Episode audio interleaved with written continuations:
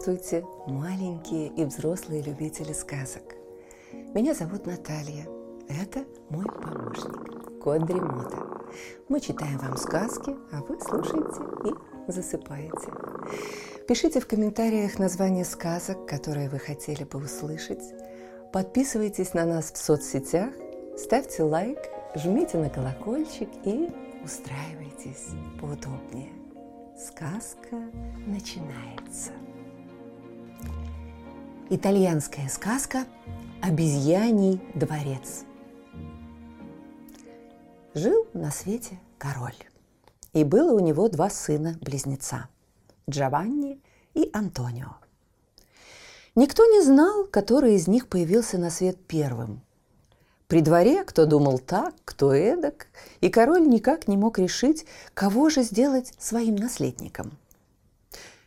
«Вот что», – сказал он, наконец, сыновьям. Чтобы все было по справедливости, ступайте-ка вы странствовать по свету, да поищите себе жен. Чья жена сделает мне лучший подарок, тому и корона достанется. Братья вскочили на коней и поскакали в разные стороны. Джованни через два дня доехал до большого города. Там встретил он дочь маркиза и рассказал ей про отцовский наказ – приготовила она для короля запечатанный ларчик. И они обручились. Король не открывал ларчика, ждал, пока не получит подарка от жены Антонио.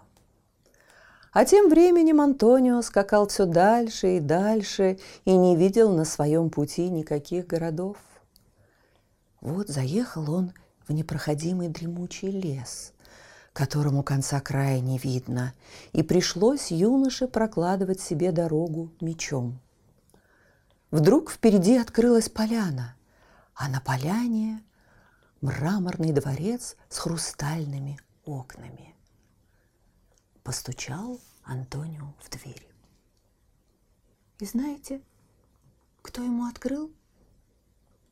Обезьяна, да еще в ливрее – она поклонилась Антонио и знаками предложила войти.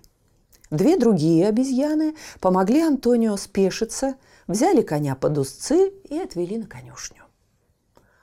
Антонио вошел во дворец и поднялся по мраморной лестнице, усланной коврами. На перилах сидели обезьяны и молча отвешивали ему поклоны. Вошел Антонио в залу, а там стоит карточный стол. Одна обезьяна пригласила его сесть, другие тоже уселись рядом, и пошла у них с принцем игра в карты. Потом обезьяны знаками спросили, не хочет ли Антонио поесть, и повели его в столовую. За накрытыми столами сидели обезьяны, разодетые, в шляпах с перьями, и прислуживали тоже обезьяны. На тех были передники. После ужина обезьяны с факелами проводили принца до спальни и оставили одного. Антонио очень удивился и даже напугался. Но усталость взяла свое, и вскоре он крепко заснул. А в полночь его разбудил чей-то голос. «Антонио!» «Кто здесь?» Спросил он и сел на кровати. «Антонио, чего ты ищешь по свету?» Ищу жену, которая сделала бы моему отцу подарок, лучше, чем подарок жены моего брата Джованни. Тогда я стану наследником короля. «Женись на мне, Антонио», — сказал голос. «Будет тебе и подарок, и корона, «Ладно, женюсь на тебе», – прошептал Антонио. «Вот и хорошо», – сказал голос. «Завтра же отправь письмо своему отцу». На утро Антонио написал отцу, что он жив-здоров и вскоре вернется с женой. Письмо отдали обезьяне. Она резво поскакала с дерева на дерево и вскоре добралась до столицы – Король хоть и подивился диковинному гонцу, все же был рад доброй вести и оставил обезьяну у себя при дворе. На другую ночь принца снова разбудил тот же голос. «Антонио, ты не передумал?» Он в ответ «Нет, не передумал». А голос и говорит «Вот и хорошо. Завтра пошли отцу еще одно письмо». На завтра Антонио снова написал королю, что все хорошо, и отдал письмо другой обезьяне. И эту обезьяну король оставил при дворе. Так каждую ночь неизвестный голос спрашивал Антонио, не передумал ли он, и просил написать отцу. И каждый день к королю отправлялась обезьяна с письмом. Прошел месяц.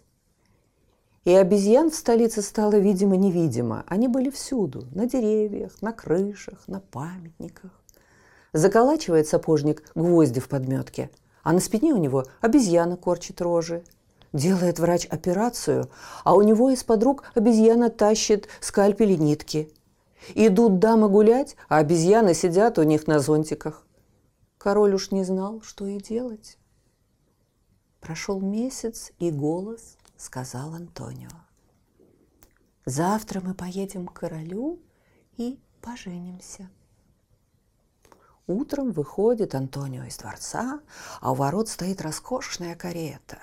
На козлах обезьяна-кучер, на запятках два лакея, тоже обезьяны – а кто же сидит внутри, на бархатных подушках, в драгоценностях и в пышном уборе из страусовых перьев на голове? Обезьяна. Сел Антонио рядом с ней, и карета покатила. Приехали они в королевскую столицу. Люди толпой бежали вслед за диковинной каретой, а как увидели, кто в ней сидит – перепугались. Ну и чудеса! Принц Антонио обезьяну в жены берет. Народ глаз с короля не сводил, а тот поджидал сына на ступенях дворцовой лестницы. Всем хотелось посмотреть, какую он скорчит мину, когда увидит невесту. Но король недаром был король. Он глазом не моргнул, словно жениться на обезьяне было самым обычным делом, и только сказал. Антонио ее избрал, он на ней и женится. Королевское слово твердое. И принял от обезьяны запечатанный ларчик с подарком. Оба ларчика решили открыть на завтра, в день свадьбы. Обезьяну проводили в ее комнату, и она пожелала остаться одна.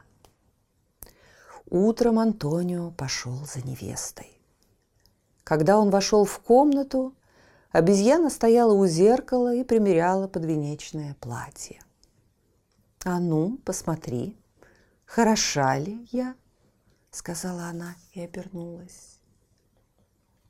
Антонио слова не мог вымолвить от удивления. Обезьяна превратилась в белокурую красавицу, высокую и стройную. Просто загляденье.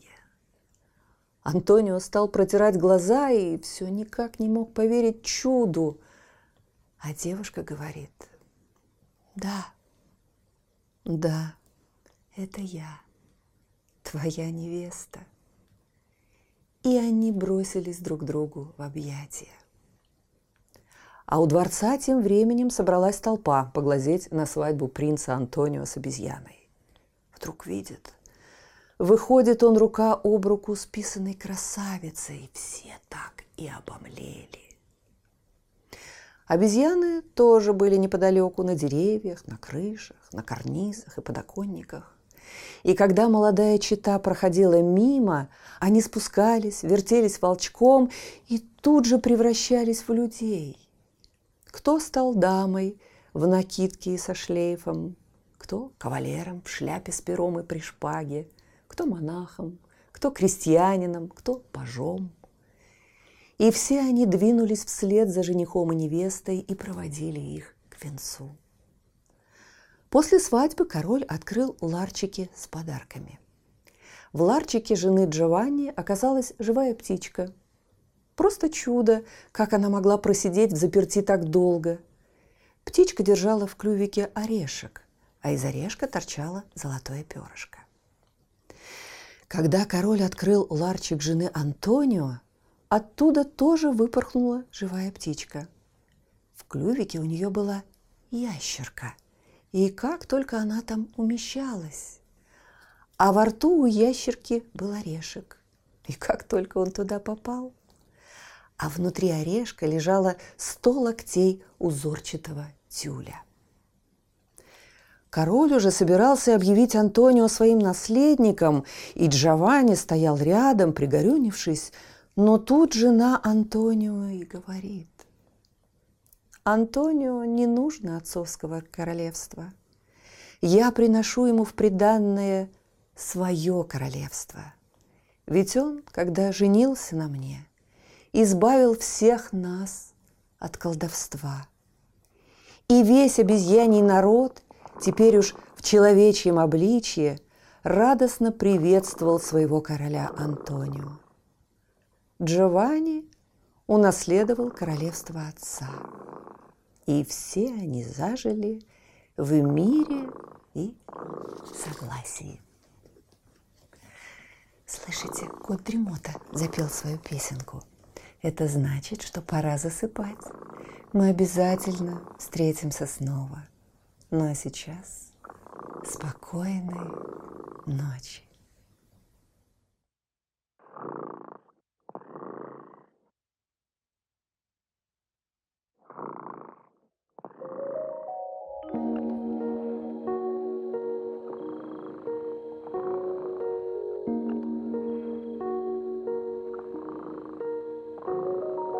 Кот дремота сладко спит, Песенку свою урчит. Только ты не подпевай, Тихо-тихо засыпай,